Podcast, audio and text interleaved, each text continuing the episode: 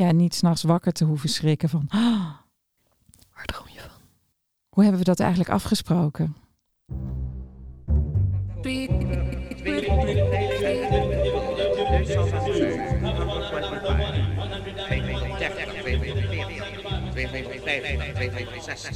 Je luistert naar Werktitel, de podcast over werk in de kunst. Mijn naam is Zoe Dankert. Mijn naam is Alice de. Aflevering 7. De flexibele pit.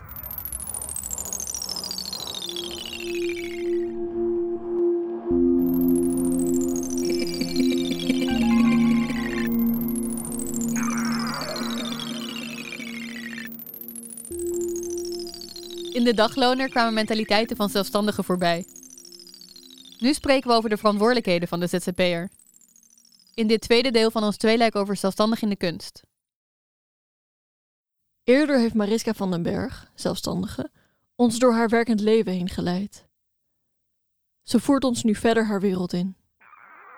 Heb je het idee dat mensen die veel of lang of misschien wel altijd in vaste dienst zijn geweest bij verschillende instellingen, fondsen, dat die misschien ook niet zo goed weten wat freelancers, en dan bedoel ik zowel de kunstenaars als de bemiddelaars, et cetera, wat hun realiteit is. Dat daar nog steeds, misschien wel tot op de dag van vandaag, onwetendheid bij zit. Ja, zeker. Je ervaart het pas wat het betekent als er niet iedere maand vanzelfsprekend geld op je rekening wordt overgemaakt.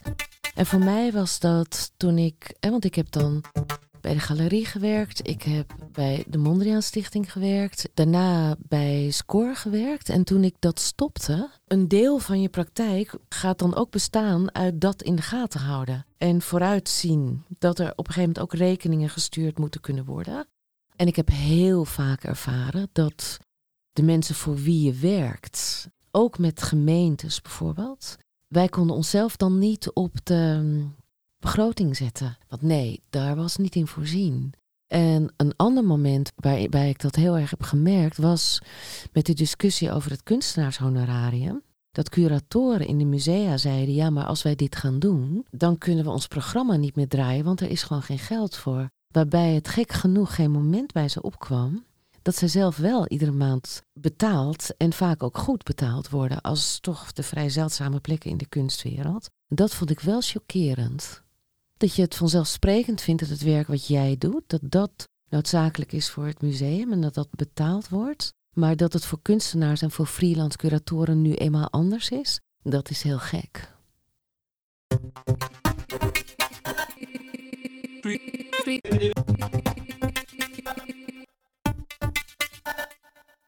Wat ben jij waard? We vragen het aan zelfstandigen.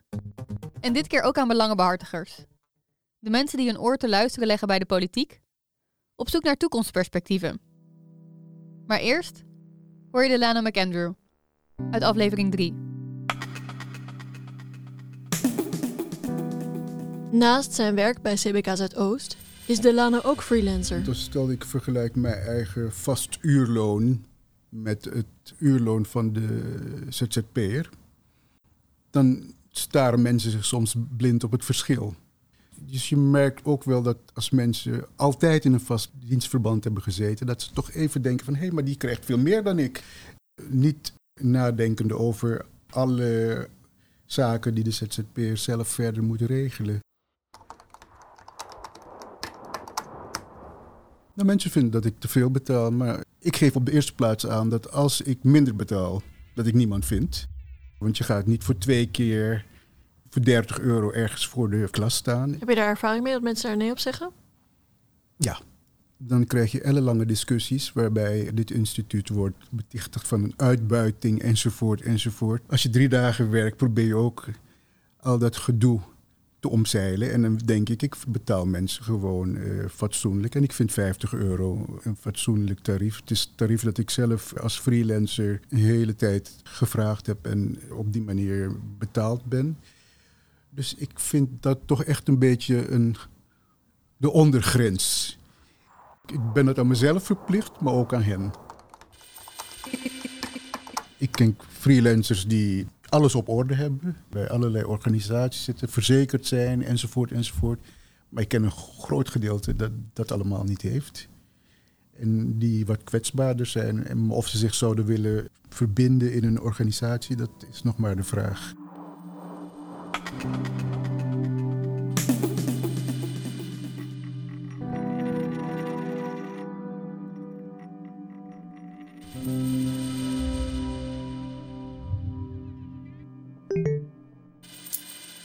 heb natuurlijk ook bij een verzekeraar gewerkt. Nou, de oervormen van, van verzekeraars zijn gewoon onderlinge waarborgmaatschappijen. Mensen die samen risico's delen. Peter van den Bunder. Bedoel, uh, grote verzekeringsmaatschappijen zijn bijvoorbeeld ontstaan, dan denken aan Achmea en zo, doordat boeren onderling hun risico's gingen delen. Glas- en hagelunie, dat soort dingen. Ja, dat zijn ondernemers die samen risico's gingen opvangen. Een broodfonds is in de kern precies hetzelfde. Eigenlijk zet je geld apart op een uh, voor jou geblokkeerde bankrekening. En dat doe je in een kring van ongeveer 50 mensen. En als er dan iemand ziek is, dan schenkt iedereen een bepaald bedrag aan zeg maar, degene die ziek is. Dus eigenlijk is uh, technisch gezien een soort schenkkring, waarbij je elkaar geld schenkt in tijden van nood. En dat is een mooie manier om zeg maar, onderling ook risico's van arbeidsongeschiktheid op te vangen. En dan kun je natuurlijk cynisch zijn van, goh, we zijn weer terug naar de ellende van 100 jaar geleden dat mensen samen dit moesten doen. Anderzijds kun je ook zeg maar, eh, daar heel positief over zijn van wat goed dat dit soort grondvormen van ja, we moeten samen proberen dingen op te lossen en samen elkaars risico's dragen.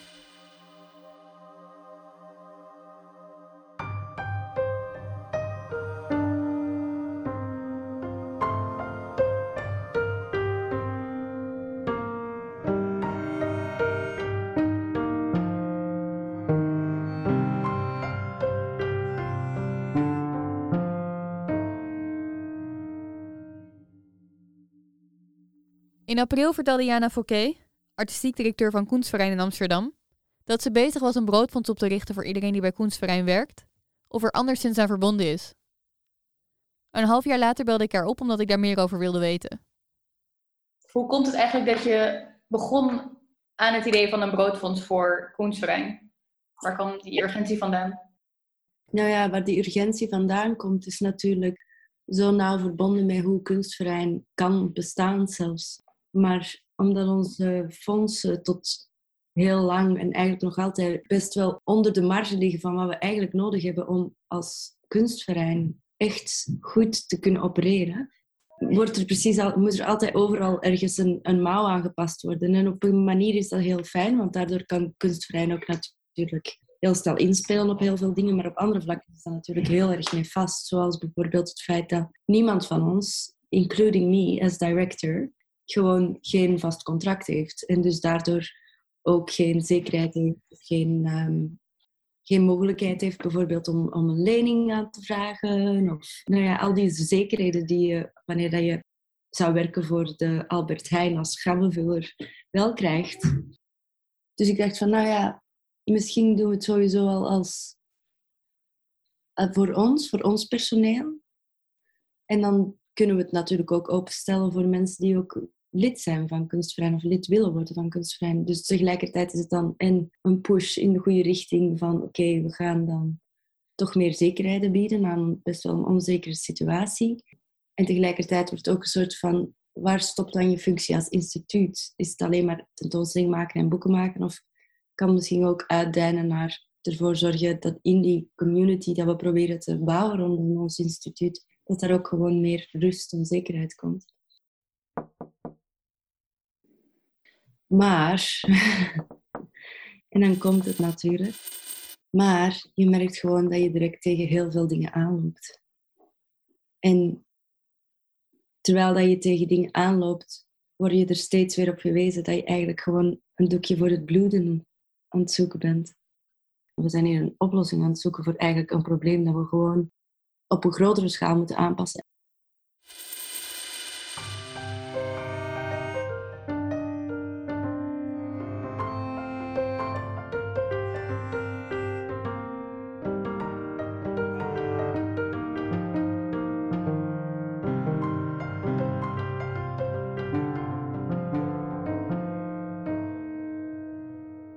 Mijn naam is Ruud Nederveen. Ik ben 65 jaar oud. Ik doe drie klussen. Dat is op de eerste plaats ben ik voorzitter van de Creatieve Coalitie. En dat is dus belangenbehartiging voor werkenden in de creatieve en culturele sector. Daarnaast heb ik een organisatie die zich bezighoudt met de versterking van de governance in culturele instellingen. En daarnaast heb ik een bedrijf wat permanente educatie geeft aan advocaten in vreemdelingenrecht.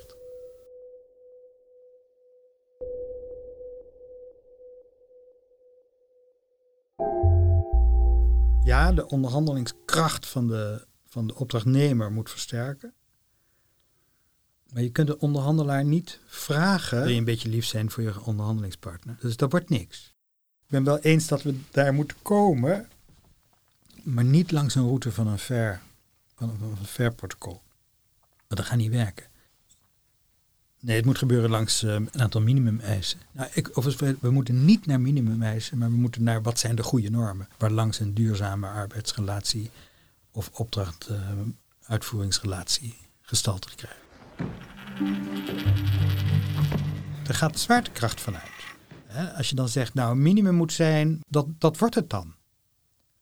Terwijl ik wil graag een onderhandelingskracht zien, en dat vooral in de beroepsorganisatie verankerd, zeggen van ja, voor onze beroepsorganisatie, daar staat gewoon dit of dat voor. En dan moet dat vooral geen 35 zijn, maar 72. Zoals bij advocaten, het begint geloof ik bij 230. Maar als je een minimum hebt, dan gaat daar een verkeerd soort zwaartekracht vanuit. Dat wordt dan norm. En dat wil ik niet zitten. Dan is de discussie is dan voorbij. Hoezo? We doen toch het minimum? We doen toch, we doen toch het...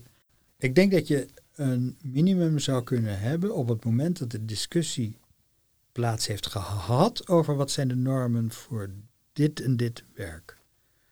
Ben jij een goede onderhandelaar? Nou, vanmorgen kwam ik tot de conclusie dat ik het niet ben. Dat is onhandig. Nee, want dat is het begin van verbetering. Oké.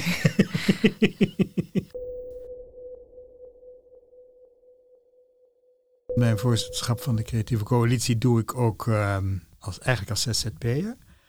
En daarin hebben we een, financiële afspraak gemaakt uh, eer vorig jaar voor een tijdsduur die ik nu iedere week overschrijd. En er is gewoon geen budget om mij echt te betalen. Ik had afgesproken dat het met één dag in de week zou moeten lukken. Dat was voordat de crisis uitbrak, de pandemie uitbrak. En inmiddels, nou is dat wel vier dagen of zo. Daar is geen budget voor, nou ja. Maar ik vind dat het wel moet gebeuren. Maar daarmee ben je ook wel exemplarisch, toch, voor de culturele sector? Ja, ik, eh, ook daarin ben ik solidair.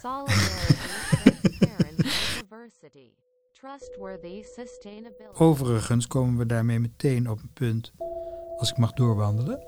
Want het is natuurlijk een exemplaar voor uh, hoe op dit ogenblik er eigenlijk helemaal geen goed budget is voor de belangenbehartiging van de makers. Dat zie je over de hele breedte. Dus afgezien van het feit dat de makers zelf gewoon veel te weinig verdienen, is het ook zo dat de belangenbehartiging om er iets aan te veranderen niet goed gefinancierd is. En je ziet dat het ongelooflijk moeilijk is om het te organiseren. En ik heb daar bij herhaling over gesproken op OCMW.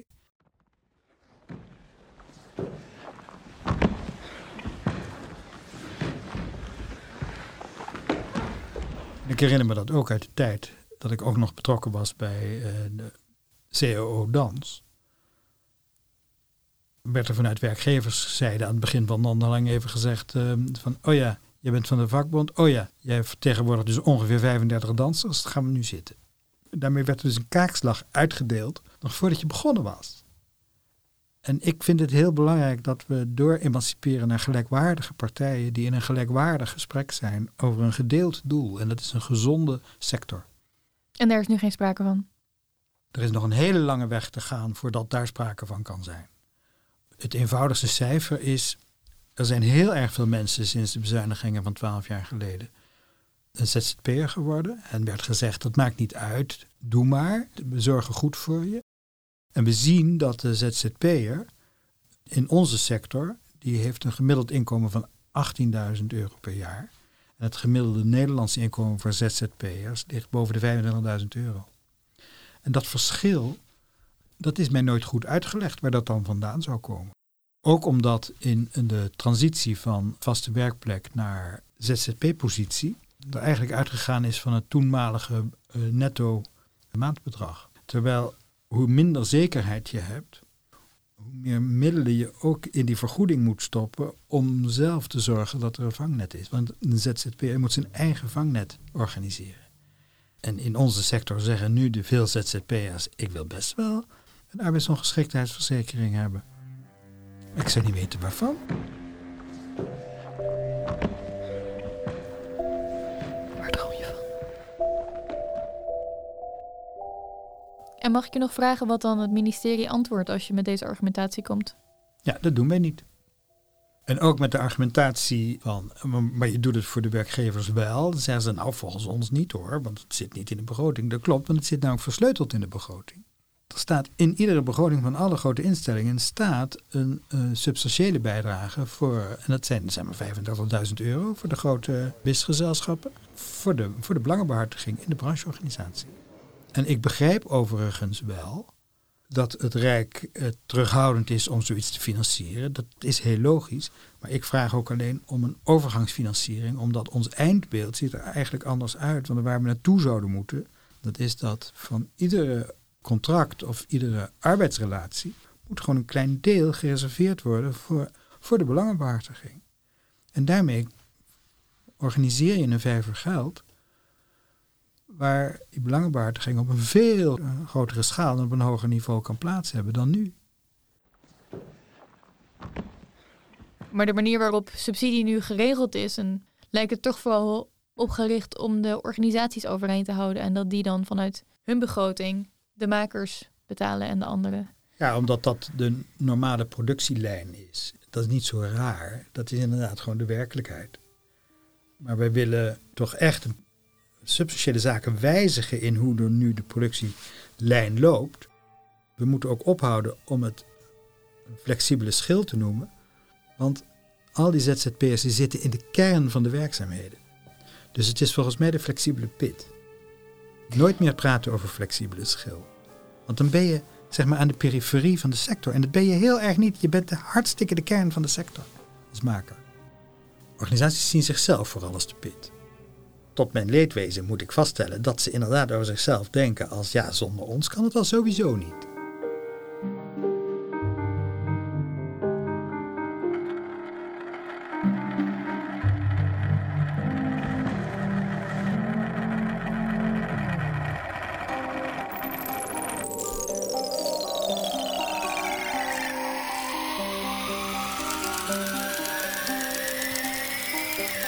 Eind augustus ontmoette ik Marianne Verstegen en Pien van Gemert. Ze kwamen vertellen over hun werkzaamheden bij Kunsten 92. Dat is een vereniging, een belangenorganisatie voor kunst, cultuur en erfgoed. Uh, ja, mijn naam is Pien van Gemert. Ik ben uh, 47 jaar en ik ben projectleider of programmaleider, het is maar net hoe je het noemt, van de implementatie, verdieping en promotie van de Fair Practice Code. Ik ben Marianne Versteeg. Ik ben geboren in 1956 en ik werk als algemeen secretaris voor Kunsten 92. Ik heb een tijdje op de Rietveld Academie gewerkt. En toen ik daar stopte, wilde ik graag een parttime baantje. Ik had inmiddels ook een kind. En via via kwam ik toen terecht bij Kunsten 92. Kunsten 92 was aanvankelijk een actiegroep van een aantal directeuren uit verschillende culturele organisaties, conservatorium, orkesten. Later eh, hebben ze gezegd, daar moeten we gewoon echt een belangenvereniging van maken. Want de ene keer wordt er gekort op de beeldende kunst, de andere keer wordt er gekort op de podiumkunst, op de orkesten. We moeten een vuist maken samen. En we moeten zorgen dat we als een soort dijkbewaker iedere keer goed kijken naar wat gebeurt er in de culturele sector. Hoe gaat de politiek daar nou mee om?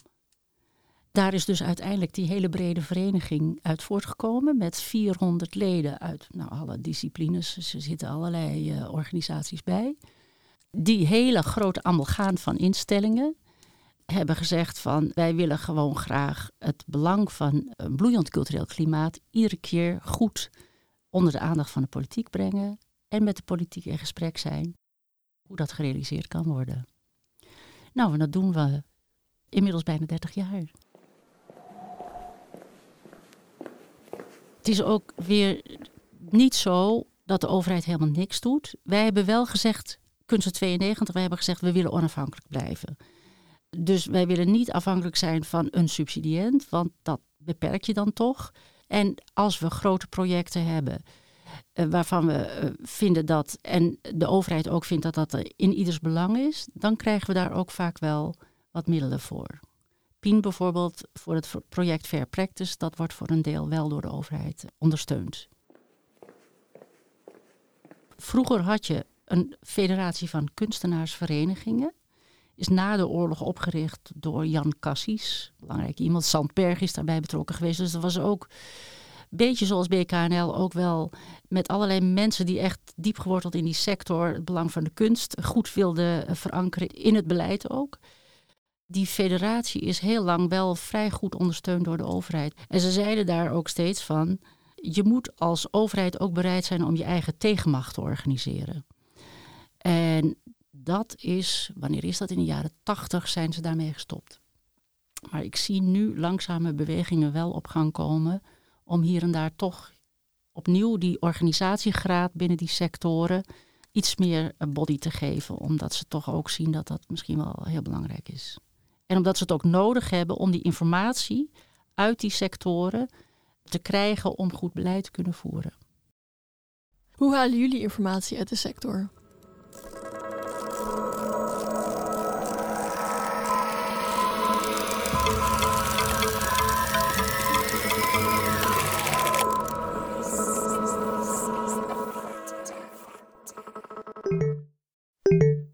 Organisatie is meer nodig dan alleen financiering.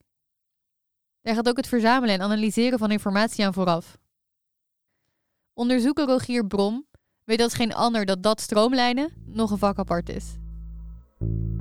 Ik heet Rogier. Ik ben 38 jaar en ik coördineer het onderzoek bij de Boekman Stichting.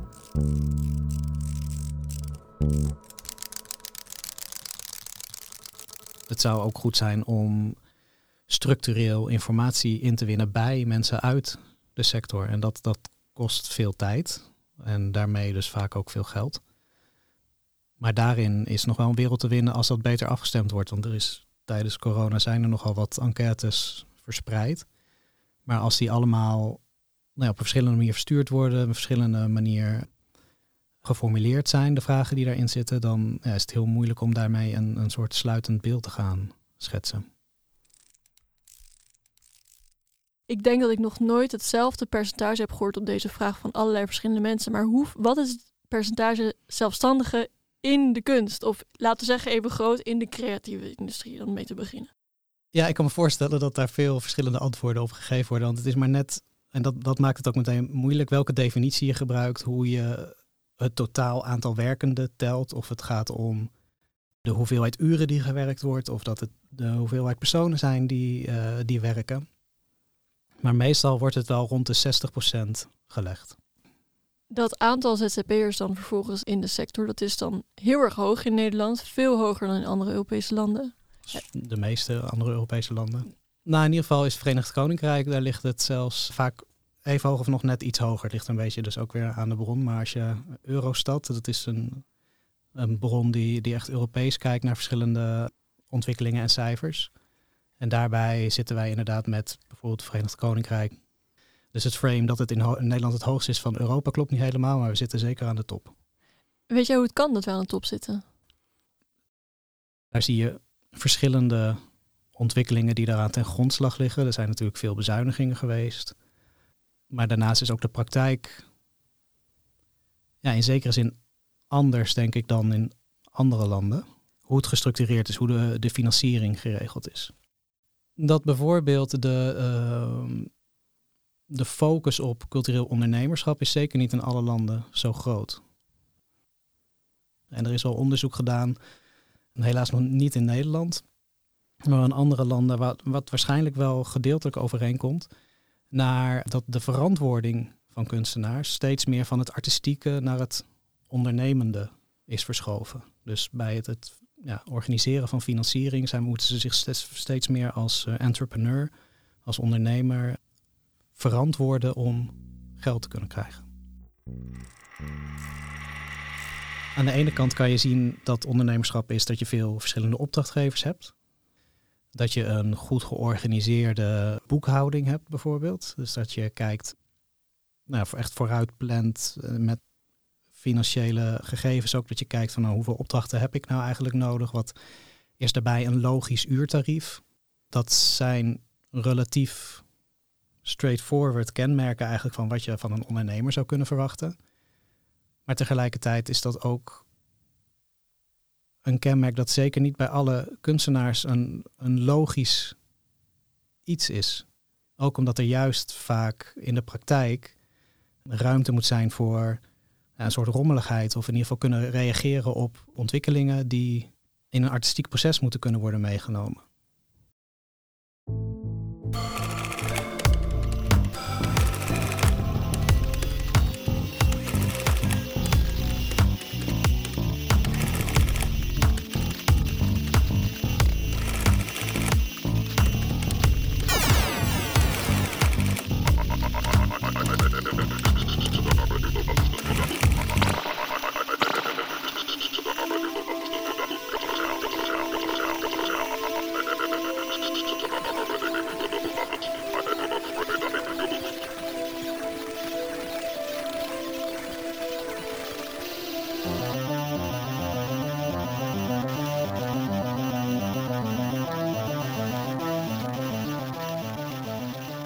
Mijn leven, oftewel in de jaren 80, 70, 60, was dat waarschijnlijk ook zo. Kan ik me zo voorstellen. En wat ik me afvraag is waarom de sector daar niet al eerder over heeft nagedacht. Waarom dat nu pas uh, nu zo speelt, dat idee van die arbeidsrelaties, tarieven, betalingen voor kunstenaars überhaupt. Waarom dat niet eerder aan bod is gekomen? Of is het wel eerder aan bod gekomen? Dat nou, als je het hebt over de jaren 60, 70, 80, had je vaak regelingen zoals de beeldende kunstregeling of de WIC of de WWIC waardoor er een bepaald inkomen was voor makers. Dus dan hoef je niet zozeer na te gaan denken als ondernemer en te kijken wat is dan mijn uurtarief? Wat voor offertes moet ik opstellen? Dat, dat, ja, dat was eigenlijk niet het vocabulaire waarin je over je werk dacht. Dus door dat nieuwe heeft de sector een hele andere identiteit moeten ontwikkelen en dus ook andere manier van kijken naar geld en inkomen en arbeid. Dat denk ik wel. Dus we staan nog aan het begin. In principe, als je richting cultureel ondernemerschap gaat, en dus eigenlijk stelt dat ook individuele makers ondernemers zijn, en daarmee dus eigenlijk een soort mini-instellingen, dan moet je ze ook het vertrouwen geven.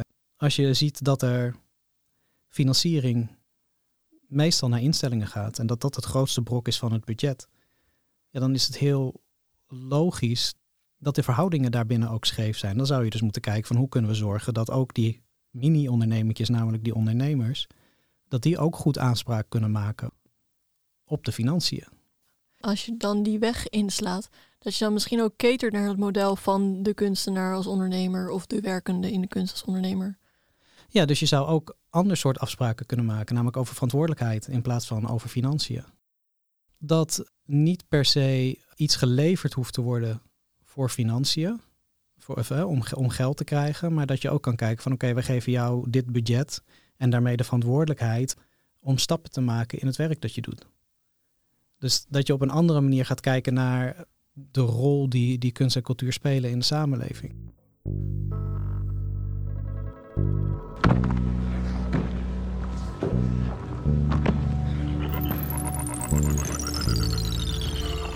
Het is eigenlijk vlak na de grote bezuinigingen in 2012 is het gesprek erover op gang gekomen. Is veel gesproken over wat, wat is nou eigenlijk onze waarde. Dus toen hebben wij gezegd van nou die code, daar hebben jullie het steeds over. Jullie hebben het over die waarde. Laten we nou maar eens kijken of we dat op papier kunnen zetten. De kracht van die code, dat zijn die vijf waarden. Wat zijn de krachten die een belangrijke rol spelen eigenlijk in, in de manier waarop wij in deze samenleving zouden moeten kunnen functioneren. En ja, die code, dat was het grappige. We hadden hem nog niet op papier gezet of hij werd eigenlijk al door iedereen omarmd. En tegelijkertijd is er natuurlijk een belangrijke basis eronder ook dat als je fair practice wilt kunnen werken, dan moet het beleid daar wel echt op aangepast worden. Nou ja, en in die transitie, daar zitten we nu eigenlijk middenin.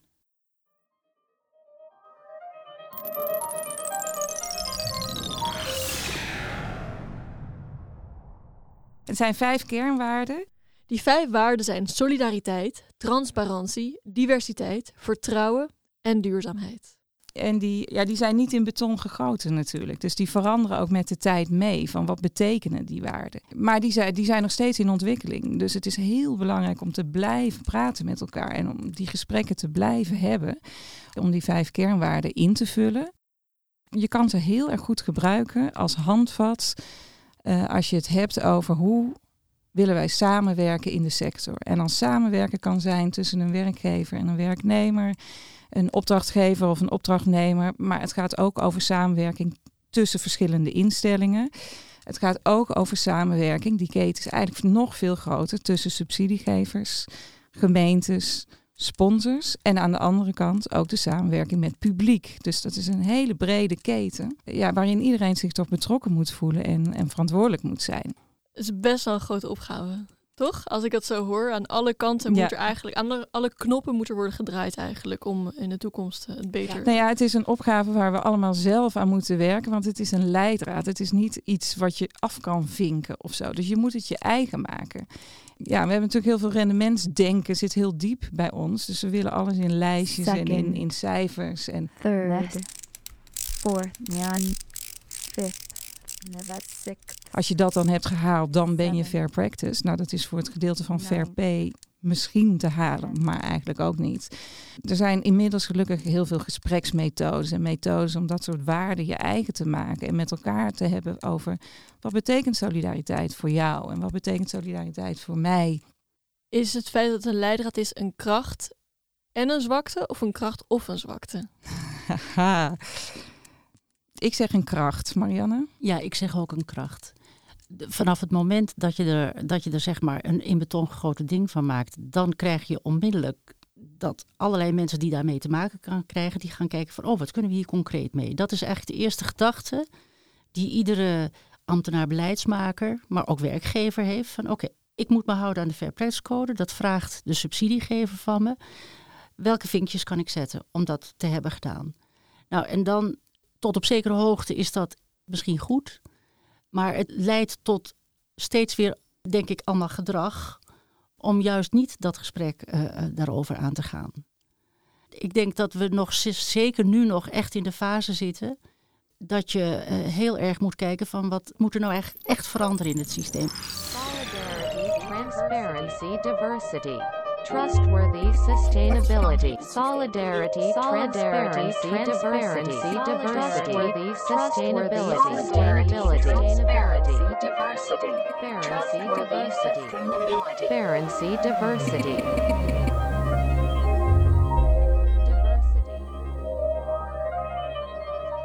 Turn off, turn up, turn off.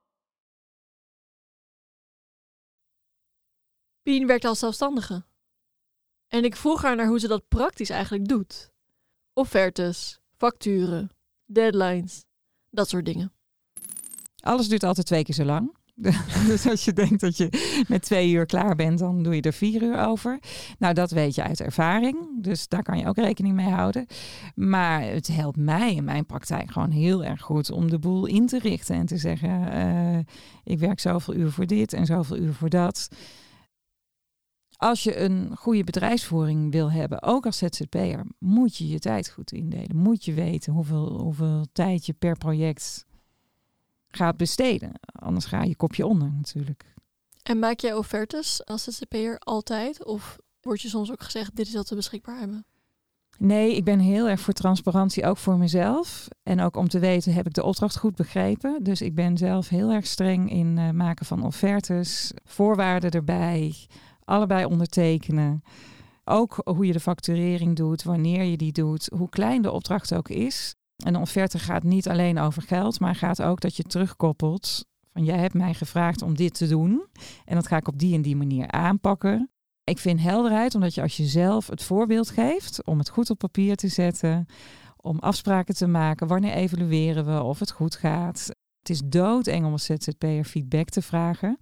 Dat is gewoon zo, maar dan moet je jezelf verplichten. Doe ik het goed? Zijn we op de goede weg? Maar ook na afloop, wat vind je hoe ik het heb gedaan? Nou, dat is doodeng om te vragen, vooral als je in je eentje een ZZP'er bent.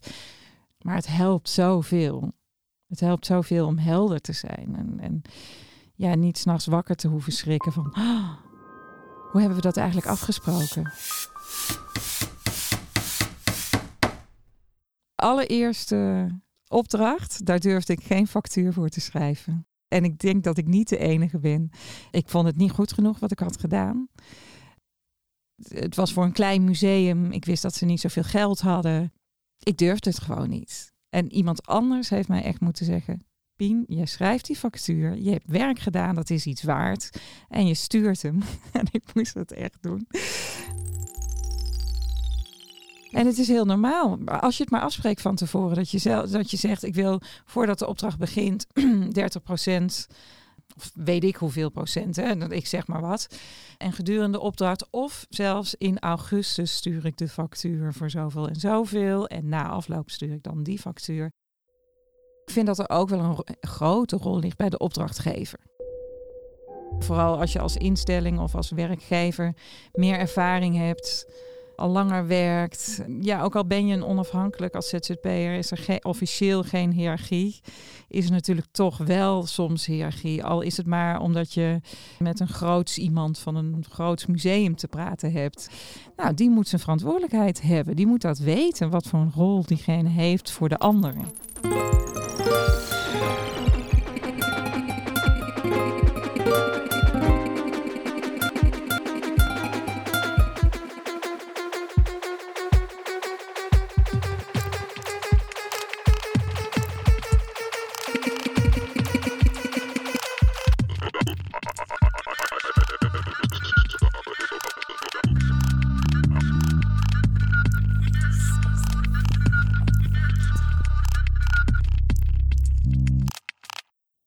Is Vincent, van, Velzen. 33 jaar, bijna 34 ondertussen, als waarschijnlijk altijd uitkomt 34. En wat was de derde vraag? Wat doe je? Ah, van alles. Maar meestal zeg ik dat ik curator ben en schrijver, dan wel kunstcriticus. Dit is zijn verhaal. Zoals hij het begin april vertelde. Is het ook van belang geweest voor jou wat je betaald kreeg? In het begin? Nee, totaal niet. Maar dat komt ook omdat zeg maar, die fluiditeit van... Ik studeerde en op een bepaald moment studeerde ik niet meer... en toen was ik aan het werk blijkbaar. Maar het, leven veranderde niet per se heel veel. Ik woonde nog steeds op dezelfde plek. Dus ik betaalde nauwelijks huur. Volgens mij 150 of 200 euro max of zo. Dus maar echt heel studentenbudget. En dan blijf je gewoon op je studentenbudget. En als je nooit zeg maar, die stap maakt van naar wat, zeg maar, wat mensen dan als volwassen leven gaan zien. Ik weet niet of hoe je het ook wil noemen, maar zeg maar dat eigenlijk na, na je studie dat je gaat werken en dan heb je opeens allemaal dingen erbij die je moet betalen. Dat je een auto koopt en een eh, huis koopt en dan heb je opeens vaste lasten die soort van drie, vier keer zo hoog zijn. Dat heb ik nooit gedaan. Was het ook geen ambitie voor jou? Nee, ik vond mijn leven erg fijn.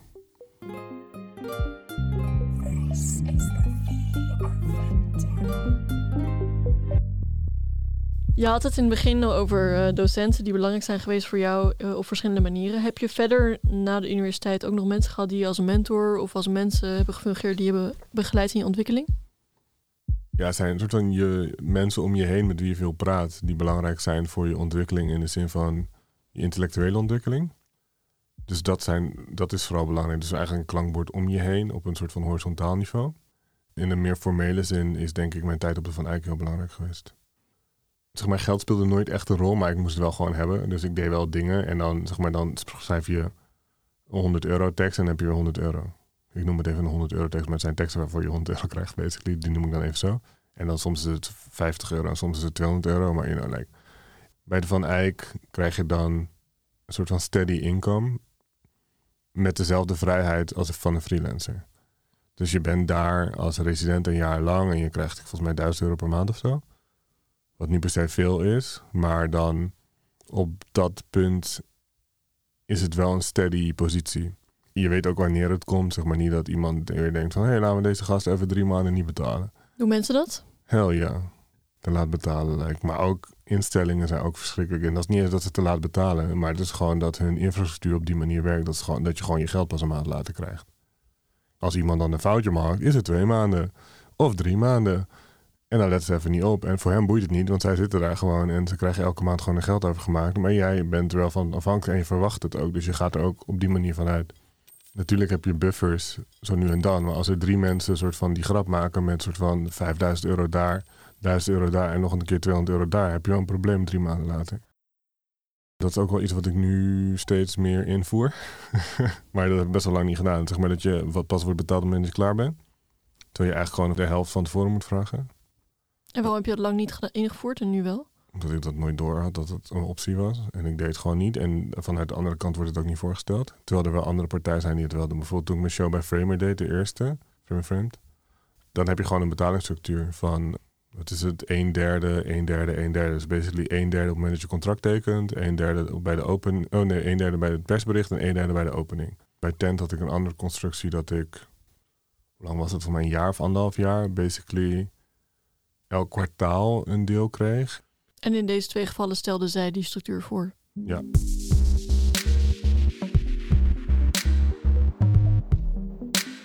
Tandarts is echt een ridiculous beroep.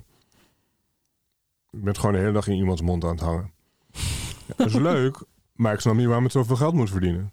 Volgens mij, zeg maar, kinders van 25 pakken rustig 6000 euro per maand. En dan ben je net klaar. Wie zegt dat je het überhaupt goed kan dan? Maar dat geld is er gewoon, want dat is gewoon wat, wat ze krijgen.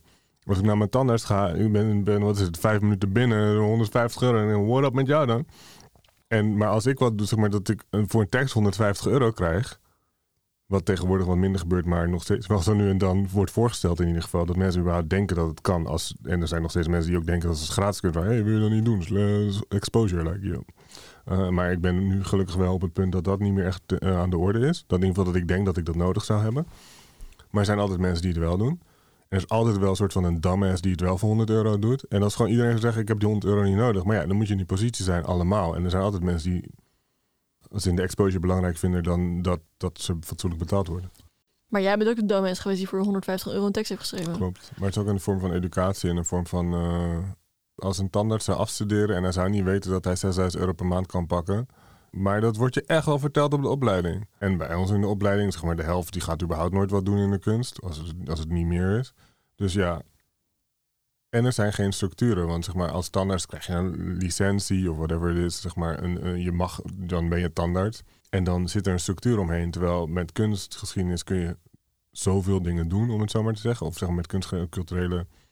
De- Maar er is niet een specifieke structuur. En ook omdat zoveel mensen in een ZZP-positie zitten, is soort van, het is echt like, like, like, like, like, like. Vrij voor ieder, om het zo maar te zeggen.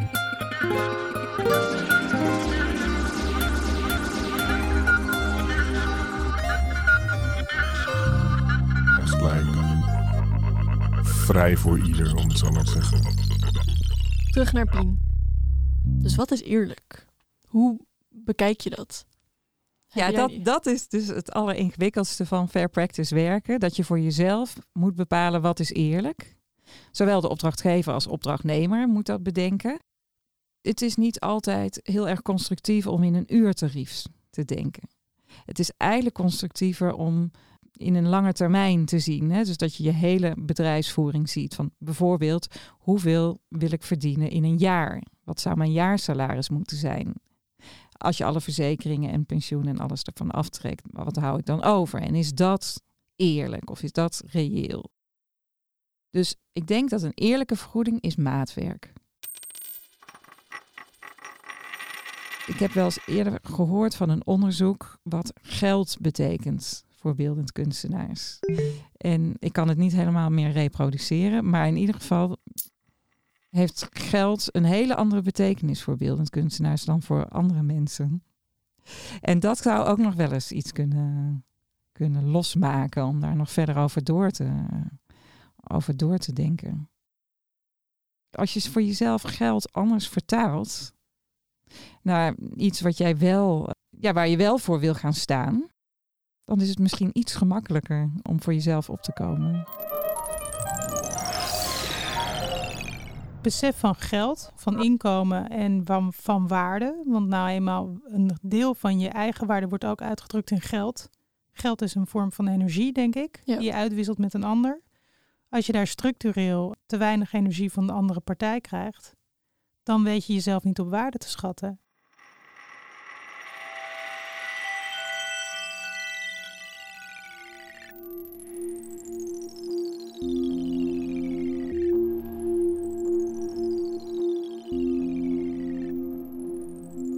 Ben uh, Priscilla McIntosh. Ik ben 35 jaar en ik werk als ja, creatief producent of projectmanager. En daarnaast heb ik nu uh, ook sinds een jaar een slow living platform, wat weer even totaal niet in de kunstensector is, maar waarbij ik me dus eigenlijk juist meer focus op een soort van werk-leven balans en dat soort onderwerpen voor ondernemers.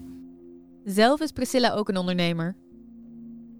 Ik spreek haar op het kantoor van CBK Zuidoost, een van haar vaste opdrachtgevers.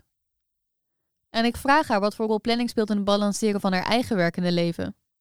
Ja, ik ben gewoon echt, zeg maar, organisatie zit er echt in. Maar ik heb gewoon een jaarplanning. En in mijn jaarplanning schrijf ik gewoon op per maand hoeveel uur ik voor welke klus kwijt ben. En daarbij schrijf ik ook op uh, hoeveel uur ik ongeveer verwacht voor een bepaalde bestuursfunctie. En als ik dus ja zeg tegen iets, is het ook altijd hoeveel uur verwachten jullie me? Oké, want dat is dan wat ik kan gaan leveren. Als ik iets extra's leef, dan is het lever, dan is het aan mij. Maar ik wil dat het duidelijk is wat ik zeg maar moet gaan leveren. En op die manier kan ik best wel goed overzicht houden in wat er qua werk te doen is. En daarbij zeg ik dus ook heel vaak nee. Ik ben niet verzekerd voor arbeidsongeschiktheid, maar wel verzekerd voor de ziektewet. Dus dat wil zeggen dat ik twee jaar lang ziek mag zijn en uh, een bepaald uh, bedrag krijg. En dat is eigenlijk de verzekering die ik heb voor dat soort dingen. En dat voelt veilig genoeg?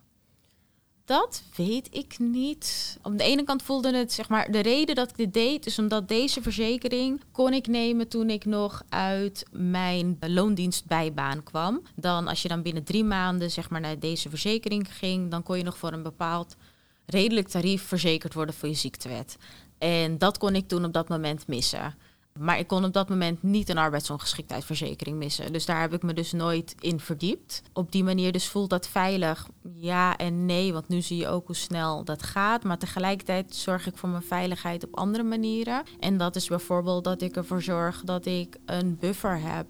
Ik heb daartegen wel, ben wel aan het pensioen sparen via een beleggingsfonds. Ik ben wel ook op andere manieren aan het beleggen en dat soort dingen. Dus op verschillende manieren probeer ik ervoor te zorgen dat ik financieel zelfvoorzienend kan blijven of zo. Zoiets. Ja, voor mezelf kan zorgen.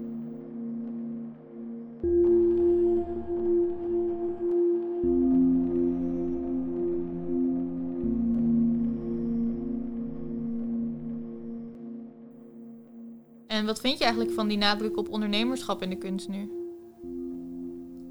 Ik denk dat het, ja, het is lastig. Uh, met veel dingen is het soms niet altijd even makkelijk om te zeggen, zeg maar. Want ik, daarbij eerst beginnend bij de ene kant, zeg maar. Ik begrijp ook wel dat we straks niet per se naartoe moeten dat elke organisatie onder, heel ondernemend hoeft te zijn. Ik denk dat we ook moeten inzien dat het voor sommige organisaties echt heel moeilijk is en dat subsidie gewoon moet blijven bestaan. En dat bepaalde dingen gewoon heel belangrijk zijn en dat daar geld in gestopt moet worden. Maar daarnaast vind ik het ook heel belangrijk dat ondernemerschap wel een onderdeel wordt van de kunstensector. En dat vind ik gewoon heel interessant om te zien hoe dat kan. En daarbij vind ik het soms misschien op het vlak van de instellingen nog wat lastiger. Maar wel op het vlak van de freelancers begin ik ook wel steeds meer te zien dat we onszelf ook wel iets meer moeten zien als een ondernemer, zeg maar. Ja, daar iets sterker in mogen zijn of zo. En waarom moet dat? Ja, moet is misschien een groot woord, maar toch vanuit het besef van ja, je bent wel een zelfstandige. Je bent wel verantwoordelijk voor jezelf. Als er iets gebeurt uh, met ziekte of wat dan ook, moet je wel voor jezelf kunnen zorgen. Dus je moet bepaalde dingen toch ook wel gewoon op een goede manier inrichten, zeg maar.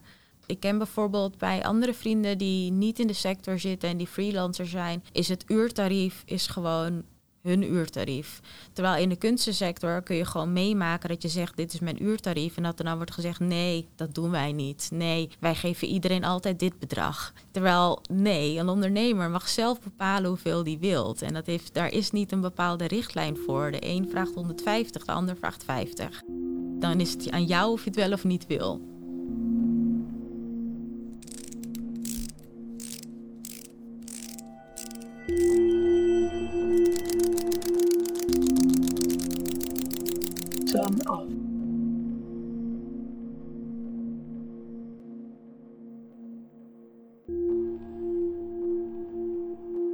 In aflevering 5, Kinderen van de Kunst, hoorde je Marilyn Jongenelen. Zij is zakelijk leider bij Stedelijk Museum Breda en vertelde over zwangerschapsdiscriminatie bij sollicitaties. Ik vroeg haar ook hoe ze het gesprek aangaat als ze met freelancers afspraken maakt over uurtarieven. Wat wij doen is, en we zijn echt geen, geen heilige boontjes, hè, maar wij, wij zeggen echt van joh, luister, kom gewoon met een reële offerte. Dan hebben we het daar inderdaad gewoon over. Maar wij gaan niet zwaar in de onderhandeling. Om, en wij zeggen ook, wij gaan niet over jouw uurtarief. Dat is iets wat je zelf bepaalt. En jullie werken altijd met uurtarieven, niet met fees? Want dat zie je ook veel. Ook, ook. Maar goed, daar zit natuurlijk wel een uurtarief onder. Dus ik, ik probeer altijd wel een beetje een inschatting te maken. Van, van joh, gaat dat, duikt dat er niet onder? En ik moet zeggen dat, uh, en ook als er meerwerken uitkomt, uh, wij moeten natuurlijk ook sturen, want het geld klotst hier ook niet over de plinten. Dus we maken wel duidelijke afspraken. Maar het is niet zo dat als een, een klus uh, groter blijkt of er komt iets bij, dat we zeggen ja, nee, maar we hebben een fee afgesproken, dus het moet echt binnen dat bedrag. Dan kijken we toch weer van joh, wat, wat vraagt dat dan extra? En dat gaat in de meeste gevallen gaat dat goed. Is ook vallen en opstaan, hè, want het is ook leren van hoe doe je dat met elkaar van twee kanten. Want je ziet ook dat soms ook degene tegenover je ook niet altijd een goede inschatting kan maken van wat het betekent. Dus je hebt ook nog wel eens tussentijds dat je nog eens moet spreken van hé, hey, kennelijk hebben we toch daar niet een goede afspraak over gemaakt. Of is het werk kost toch meer tijd dan gedacht. Maar we merken wel, want daar doen we natuurlijk ook veel ervaringen mee op voor heel veel type werkzaamheden ja, krijg je daar natuurlijk wel steeds meer beeld bij van nou, wat ongeveer realistisch is. Kijk even door mijn oogharen voor allerlei verschillende soorten werk. Ik denk onder de 65 euro moet je toch echt wel gaan vragen van hey, klopt dit wel? En ik moet zeggen dat, dat ik gelukkig zie, ook in de afgelopen, afgelopen 1, 2, nou 3 jaar, dat eerder een lijn naar boven is dan naar beneden. Dus ik zie gelukkig waar ik echt pak een beetje vijf, zes, zeven jaar geleden ook inderdaad offertes nog gewoon binnen zag komen van inderdaad 4, 35 euro, 40, 45 euro. En dat ik nu zie dat die grens eigenlijk wel bij 65 en meer ligt, dan denk ik nou, er is in ieder geval iets in de goede richting opgeschoven. Kijk, ik kan niet eerlijk, dat ben ik heel eerlijk, ik kan niet zeggen van voor die 65 euro, want ik ken iemand zijn privé situatie niet. Ik, weet je, ik, ik, lees natuurlijk wel van joh, je hebt voor een paar tientjes dit, voor een paar tientjes. Dus er zijn allerlei mogelijke vormen van in het kader van pensioenverzekeringen, arbeidsongeschiktheid enzovoort. Maar goed, dan nog, iemand moet zijn huis kunnen betalen, heeft misschien kinderen. Dus dat telt allemaal op. Maar 20 euro. Uh, kijk, um, ik denk, wat doet iemand? Dat, ja, dat vind ik heel erg.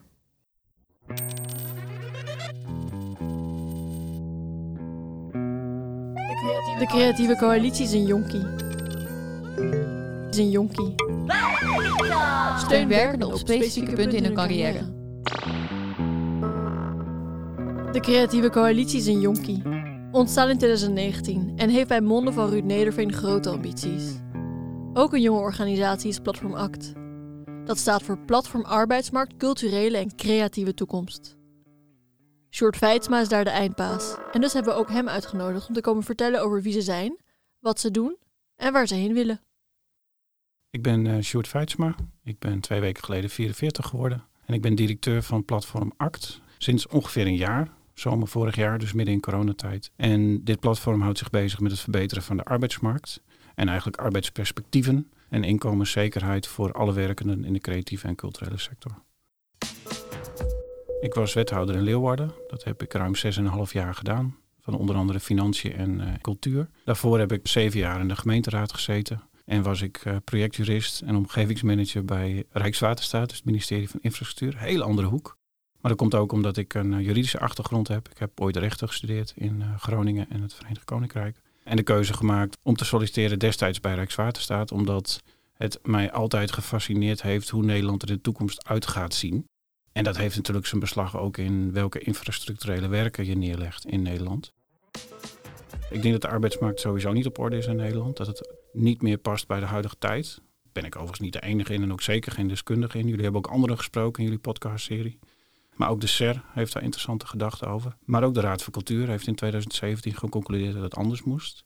De sector zelf ook. De sector is toen eigenlijk gaan schrijven aan een arbeidsmarktagenda. 2017-2023. Wij hebben samen met een aantal andere organisaties, grote organisaties in de kunstensector, uiteindelijk in 2017 een arbeidsmarktagenda opgeleverd, waar de politiek mee verder gaan en waar ook het platform ACT uit eh, is ontstaan. En dat gaat heel erg over hoe ziet onze arbeidsmarkt er in de toekomst nou uit? En hoe zorgen we ervoor dat die sector nou ja, zeg maar steviger wordt of blijft? En dus ook in 2025 nog bestaat. En dat ook mensen die afgestudeerd zijn gewoon een fatsoenlijke boterham kunnen verdienen in die sector. Als je kijkt naar die arbeidsmarktagenda, dan zie je dat het bestaat uit ruim uh, 20 aandachtspunten. Dat zijn er best veel. Ik noem er een paar. Vergroot eenheid onder werkgevers en opdrachtgevers. Verklein het verschil in risico's tussen werknemers en zelfstandigen. Ga uit van werkenden. uit van werkenden. Maak van goed werk en opdrachtgeverschap de norm. En erken financiële consequenties. Creëer, Creëer ruimte, ruimte voor het maken van tariefafspraken. Steun werkenden op specifieke punten in hun carrière. We hebben dat eh, de afgelopen anderhalf jaar wel een beetje teruggebracht. Uh, want we zijn een klein team met vijf, zes mensen. En dat kun je natuurlijk op die manier niet in een paar jaar uitvoeren. Dus we hebben eigenlijk wat wij gaan doen ondergebracht in, in drie thema's, eigenlijk themalijnen. En de eerste noemen we het vergroten van verdienvermogen. Dus dat je ervoor zorgt dat je als sector ja, meer verdient, waarmee dus ook het perspectief op inkomen groter wordt. De tweede is professionalisering en leven lang leren. Dat is sowieso een beweging die we nu in de samenleving natuurlijk zien. Eigenlijk gaat het dan om de switch van, je zou kunnen zeggen, baanzekerheid naar inkomenszekerheid. Dat zit daar ook in. En de derde is het maken van afspraken, dus het sociale dialoog. En bij die laatste moet je bijvoorbeeld denken aan trajecten als de Fair Practice Code, die door de sector zelf is opgesteld. Hele mooie woorden, is ook heel veel werk in verricht de afgelopen jaren. Maar het wordt natuurlijk nog niet overal toegepast, of misschien wel overal niet. En op het moment dat je zo'n code serieus neemt, betekent dat ook dat je stappen moet zetten naar implementatie. Dus dat je ook daadwerkelijk fair wordt betaald en dat de keten erachter ook deugt. Ik begreep ook dat wat jullie doen als platform ACT, dat dat heel nieuw is. Omdat je die brug bent tussen wat jullie dan noemen de werkende en de werkverleners of de werkgevers en de werknemers. Hoe is het om die brug te zijn? Nou, dat is uh, een uh, dynamische plek, kan ik je vertellen. en ook een. Uh, het is niet zo dat er niet zoiets bestaat, hè, maar in de, in de culturele sector is het, is het wel uniek. En het is niet voor niks ook bedacht in het kader van die arbeidsmarktagenda dat je eigenlijk een objectief instrument zou moeten hebben, wat uiteindelijk Platform Act is geworden. Wat niet zozeer alleen vanuit het belang van de werkenden of het belang van de werkverleners, dus de werkgevers en de opdrachtgevers, werkt, maar in het belang van de sector als geheel. En dan heb je het al heel snel over de keten. En die keten kan natuurlijk alleen maar functioneren als er presentatieinstellingen zijn, musea zijn, podia in het land zijn die goed gerund worden. Waarbij dus de infrastructuur, en vaak is dat de werkgeverszijde, goed geregeld is. Maar waarbij aan de andere kant ook gewoon de voeding van het podium of de voeding van het museum goed geregeld is. Dat zijn de makers. En het een kan niet zonder het ander. Uh, maar wat we nu zien, los van het feit dat het overigens zo is dat ook uh, de instellingen die je zou kunnen rekenen tot werkgeverszijde natuurlijk niet beschikken over enorme bakken geld. Het is natuurlijk niet zo. Maar wat je nu ziet is dat met name, zie je ook weer in noodsteun, coronasteun, de makers en de zelfstandigen het onderspit delven. Nou, en daar ergens zit denk ik onze rol in. Dat is bewustwording, dat die situatie scheef is. Dat is een positie creëren voor onszelf als sector, niet zozeer platform ACT, maar als sector. In het gesprek en de dialoog over de arbeidsmarkt in heel Nederland. Want nu vallen we toch een beetje van de tafel telkens als een sector die toch te klein is en misschien wat minder relevant, terwijl dat niet blijkt uit cijfers natuurlijk. De economische impact is vrij groot. Uh, maar ik denk dat wij als, als platform ACT eigenlijk een soort van intermediaire rol hebben, paritair ook, want we zitten tussen de partijen in, om de sector als geheel te verbeteren. En wij proberen dat dus wat te stroomlijnen, want het is heel ingewikkeld. Je kunt van alles gaan doen, je moet ook beperken, door vanuit die drie lijnen te gaan werken. Dus vernieuwvermogen, professionaliseren, leven lang leren en de dialoog, het gesprek, waarbij je dus ook daadwerkelijk die arbeidsvoorwaarden gaat verbeteren.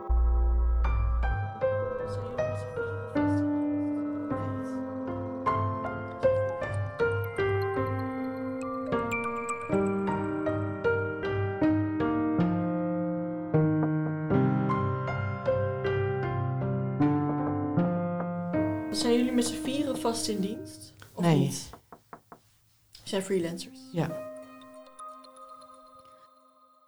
Je hoort Nienke Vuilbrief.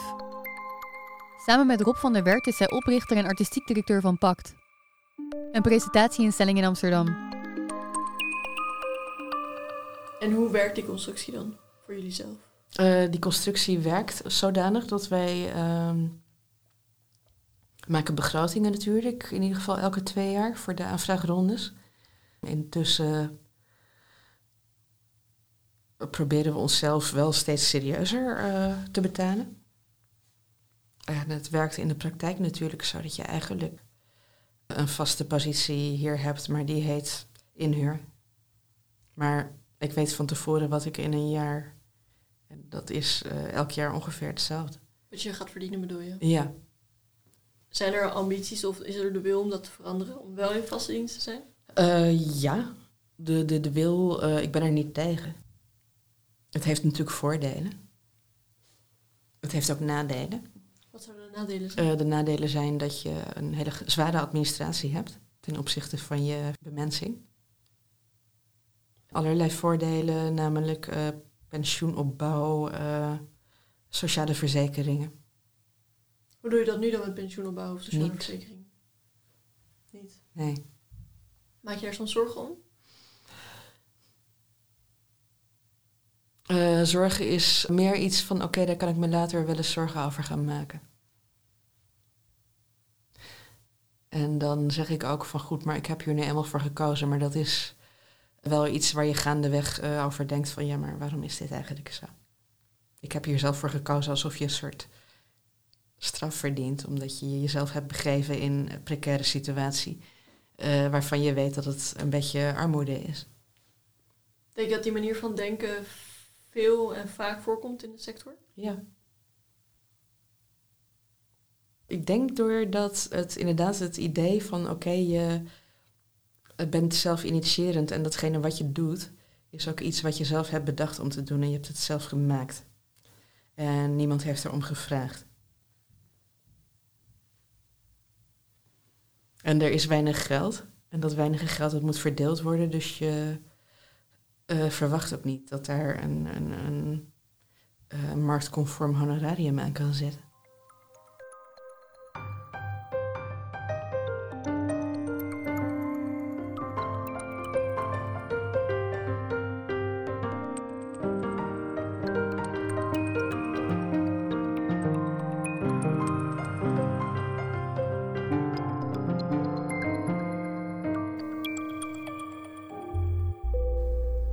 Begin denk je er helemaal niet zo over na, want je wil gewoon dingen doen. En je neemt het eigenlijk voor lief, omdat je denkt van ja, dat is nou eenmaal zo. Want dat hoort bij dit soort, uh, hè, het initiatief, je, je zelfredzaamheid en je eigen initiatief. En uh, je weet op een gegeven moment wel dat er fondsen zijn natuurlijk, of dat wist ik al langer. Uh, maar in het begin zit je toch op, op kleine projectsubsidies. En dan denk je van goed, oké, laten we eerst zorgen dat die projecten goed lopen. En laten we eerst zorgen dat er een soort uh, energie ontstaat en dat er een soort reputatie groeit en dat er mensen komen. En het eerste geld wat er komt, dat gaat dan naar het project. En er zijn wel mensen geweest die zeiden van ja, maar dat moet eigenlijk andersom. En dat snap ik achteraf ook wel, maar dat is niet hoe je, hoe je in het begin werkt. Je stort je er gewoon in. En je zei dat je dan in het begin denkt van oh, je moet zelfredzaam zijn en zo. Is dat iets waar je dan ook echt anders over denkt? Dat het moet of dat het erbij hoort? Uh, ja, eigenlijk wel. In het begin, ja, bedoel iedereen, ook ik, uh, weet je, ik verdiende mijn geld ergens anders mee. Dus dan vind je ook dat dat kan. Van, ik doe parttime dit uh, hè, baantje voor geld. En aan de andere kant doe ik iets wat ik echt wil voor niet geld. Dus gevoelsmatig klopt dat. Of dat denk je dat dat klopt. Tot je gaandeweg, en dat gebeurt dan ook, je wordt serieuzer. Je bent met minder, je wordt serieuzer. Je gaat ook wat uh, meer body krijgen. En uh, voor wat, wat, wat groter geld. En nog steeds hebben we. Er zit een soort houding in die heel erg voor de kunstenaar is altijd. Dus zelfs toen we uh, bijvoorbeeld voor het eerst geld kregen van het Mondriaan Fonds, bijvoorbeeld voor een jaar, ging alles naar de kunstenaars. En we hebben wel eens, als ik er nu over nadenk, denk ik van wauw, weet je wel, dat kon gewoon. Uh, maakten we een groepstentoonstelling met vijf kunstenaars en dan hadden we voor al die vijf kunstenaars hadden we 2000 euro. Dat was toen veel. Die waren dat niet gewend. Jonge kunstenaars natuurlijk, en, uh, of natuurlijk, dat waren jonge kunstenaars. rondom hun afstuderen van een academie, zeg maar. En we hadden wel 2000 euro voor de kunstenaar en nog steeds nul voor ons. Maar het klopte gevoelsmatig. dus Dat dan klopte gevoelsmatig, ja. Maar op een gegeven moment niet meer. Op een gegeven moment denk je van ja, dit gaat heel veel tijd kosten. En eigenlijk is het ook totaal scheef. En als je dit serieus wil aanpakken, dan betekent het op een gegeven moment ook dat je er niet drie, vier dagen in de week eh, een andere baan bij kan doen.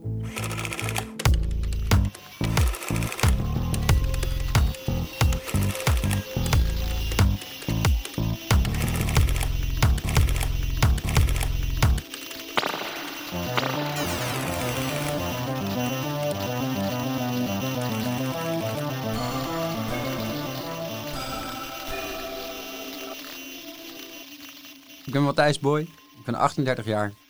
Je hoorde Matthijs al even in aflevering 2. Danger vertelde dat hij zich zo kwaad maakt dat de kunstwereld niet kan uitleggen waarom ze relevant is. Kunstenaar. Ik eh, ben creatief directeur en oprichter van kunstplatform Patty Morgan.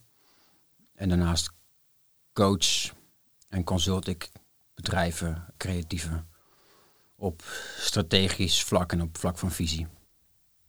Toen ik van de kunstacademie afkwam, be- bestond de WWIC nog. Dat heeft ervoor gezorgd dat ik kon beginnen. En ook redelijk zorgeloos. Ik had toen heel laag vaste lasten, dus ik, dat, kon daar gewoon bijna van, eh, van rondkomen.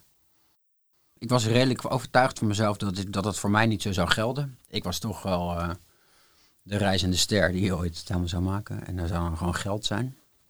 Ik had ook geen flauw idee hoe geld ooit bij mij kon komen, maar dat, ik dacht dat zit wel goed. En dat is enerzijds natuurlijk een blessing dat je dat idee hebt, want anders ga je nooit aan kunst maken beginnen. En anderzijds is het ook wel gewoon een groot probleem dat je, dat je daar gewoon helemaal geen beeld bij hebt. Want ik geloof wel dat ik ook wel andere mensen om me heen belast heb met het nooit hebben van geld. Ik heb een gezin, of een vriendin geval waar ik al langer mee ben, en eh, die, die ondersteunt mij volledig. Maar in principe neem ik als het gaat om inkomen, neem ik veel risico. Door te zeggen dat ik, dat ik dus eigenlijk alleen maar mijn geld wil verdienen op mijn eigen manier. Ik had het pensioenplan op een gegeven moment.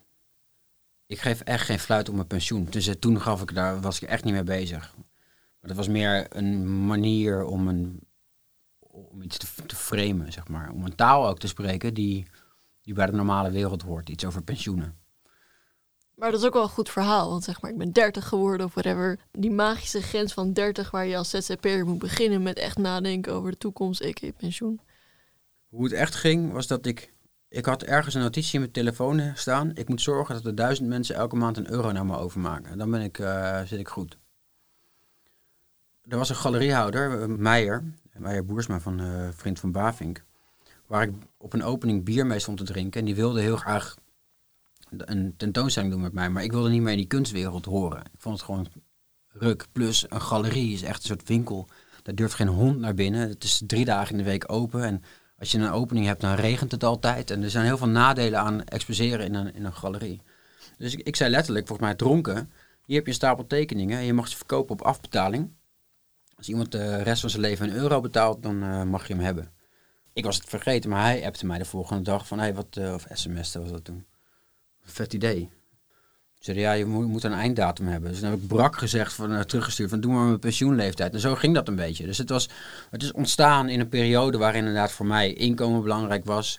Ik zag dat de kunstwereld, de, de galeriewereld voor mij niet helemaal het juiste wereldje was. En ik het leuk vind om in concepten te denken, waardoor, en dat leuk vind om samen met iemand te ontwikkelen. Dus dat ontstond zo. Maar ik werd toen wel het lichtende voorbeeld van een kunstenaar die en aan zijn pensioen dacht en een verdienmodel had. En het nadeel daarvan is dat, en dat, vind ik nog steeds jammer dat dat gebeurd is, dat er vervolgens mensen zijn opgestaan die hebben gezegd, kijk, het kan wel. Natuurlijk is dat, is dat vet als iemand zegt, ja, kijk, het kan wel. Maar ik ben toevallig iemand die hele rommelige, gare tekeningetjes maakt, die op zichzelf niet per se heel veel waard zijn. Alleen binnen het concept van de 1000 Drawing Pension Plan vertegenwoordigen ze een groter verhaal. Waardoor het voor mensen kennelijk valuable is om er mij elke maand een euro voor over te maken. Maar het is niet zo dat dat voor elke kunstenaar ook de oplossing is.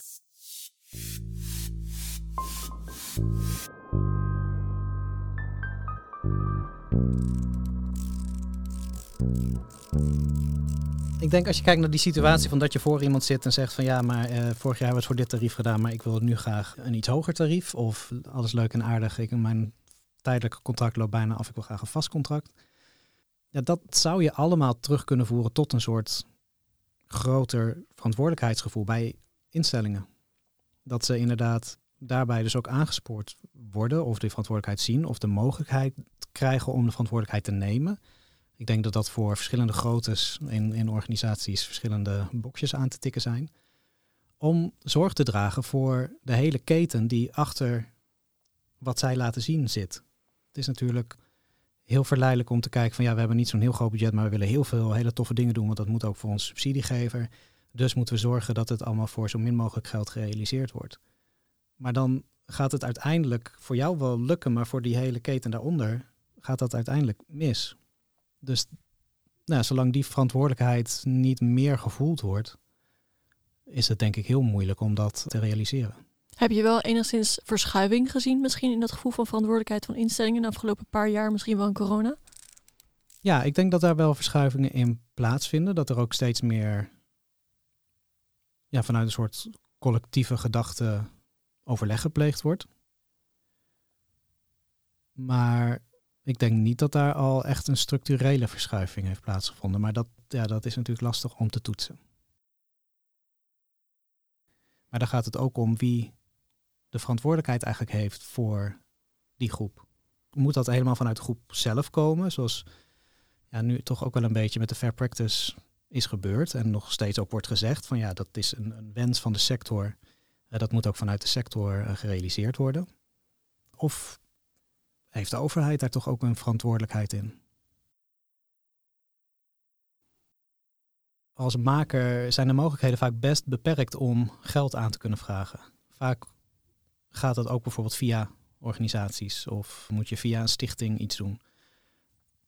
Dus ik denk dat het uitbreiden van de mogelijkheden daarbij en daarmee dus ook eigenlijk meer vertrouwen geven aan makers, dat daar zeker mogelijkheden liggen om het geheel te versterken. Dat is inderdaad, als je dus kijkt, wat, wat mijn mening ook wel is, dat, dat je kijkt naar, naar, naar de keten, zoals dat dan genoemd wordt, hè, al die verschillende schakels die samen de sector maken, dat je zorgt dat al die ketens ook sterk zijn. Dus ook de makers, dat dat niet een soort van via de instellingen inderdaad alleen maar gefinancierd wordt, maar dat je kijkt, oké, maar wat is de logica die bij die makers nodig is? Hoe kunnen we zorgen dat daar een stevige basis is waarvanuit zij hun werk kunnen doen? Dan moeten de instellingen, als ik ze even als een soort van supervillain uh, op laat treden, moeten ze macht opgeven. Dus zij moeten zeggen collectief van, oh dat vinden wij helemaal goed, dat een deel van onze middelen waarschijnlijk naar een ander potje gaan. Nou, uh, als je hebt gekeken naar hoe de BKR-business post-BKR werd verdeeld, dat was nog een heel geharrewar, want iedereen wilde wel wat en niemand wilde wat opgeven. Dus ik vind, dat, ik vind het een hele mooie oplossing, maar ik vraag me echt reëel af of mensen ook echt de kiezen de kingdom zomaar gaan opgeven. Ja, dat uh, is denk ik een heel een realistische zorg, dat dat niet zomaar zou gaan. Dat heeft er gedeeltelijk ook weer mee te maken dat er dat, dat geldt ook weer niet voor alle delen van de sector, maar dat er ook veel organisaties in schaarste hebben geleefd, al toch wel een jaar of tien als het niet langer is. Waarbij je dus ook conculega's wordt. Je wordt eigenlijk een soort samen wel een sector, maar ook concurrent van elkaar daarbinnen. En nou, dat, dat maakt het een, een heel ongezond klimaat om op die manier inderdaad structureel dingen te veranderen en ook macht af te dragen.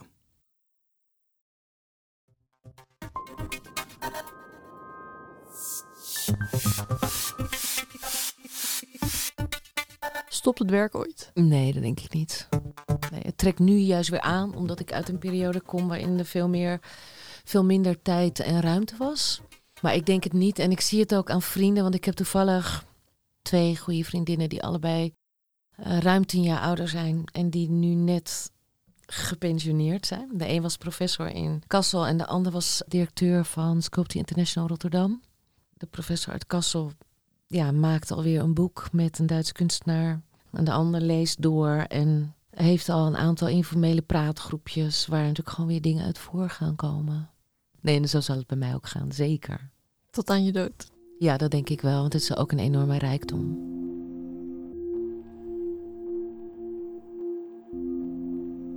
Dit was de Flexibele Pit. Aflevering 7. En het tweede deel van ons tweeluik over zelfstandig in de beeldende kunst. Ga voor meer informatie naar onze website www.werktitel.org en abonneer je op Werktitel waar je maar luistert. Je kunt ons mailen op contact.werktitel.org en we zijn ook te volgen via Instagram. Wij bedanken Mariska van den Berg, Delana McAndrew, Peter van den Bunder, Jana Fouquet, Ruud Nederveen, Pien van Gemert en Marianne Versteeg, Rogier Brom, Vincent van Velzen, Venneke Voorsluis, Priscilla McIntosh, Merlin Jongenelen, Sjoerd Feitsma, Nienke Vuilbrief en Matthijs Boy. Wij bedanken ook onze partners. En dat zijn Pact, CBK Rotterdam, West Den Haag, Boekman Stichting, Kunstvoort bij Vijfhuizen, het Nieuwe Instituut, CBK Zuidoost, Showroom Mama, Koensverein, Post, Nieuwe Vide, Vleeshal, 239, Amsterdam Museum, Platform BK, Jan van Eyck Academie, Stedelijk Museum Breda, MU, Kunstinstituut Melli, Kunsten 92, De Appel en Worm. Wij worden ook ondersteund door het Mondriaan Fonds. De soundscape aan de hand van gevonden samples en beats is van geluidskunstenaar Nathalie Bruis. Werktitel is bedacht, geproduceerd, geschreven en gemonteerd door Alix en Zoe. Over drie weken zijn we er weer. Op zoek naar verantwoording en verantwoordelijkheid. Tot dan!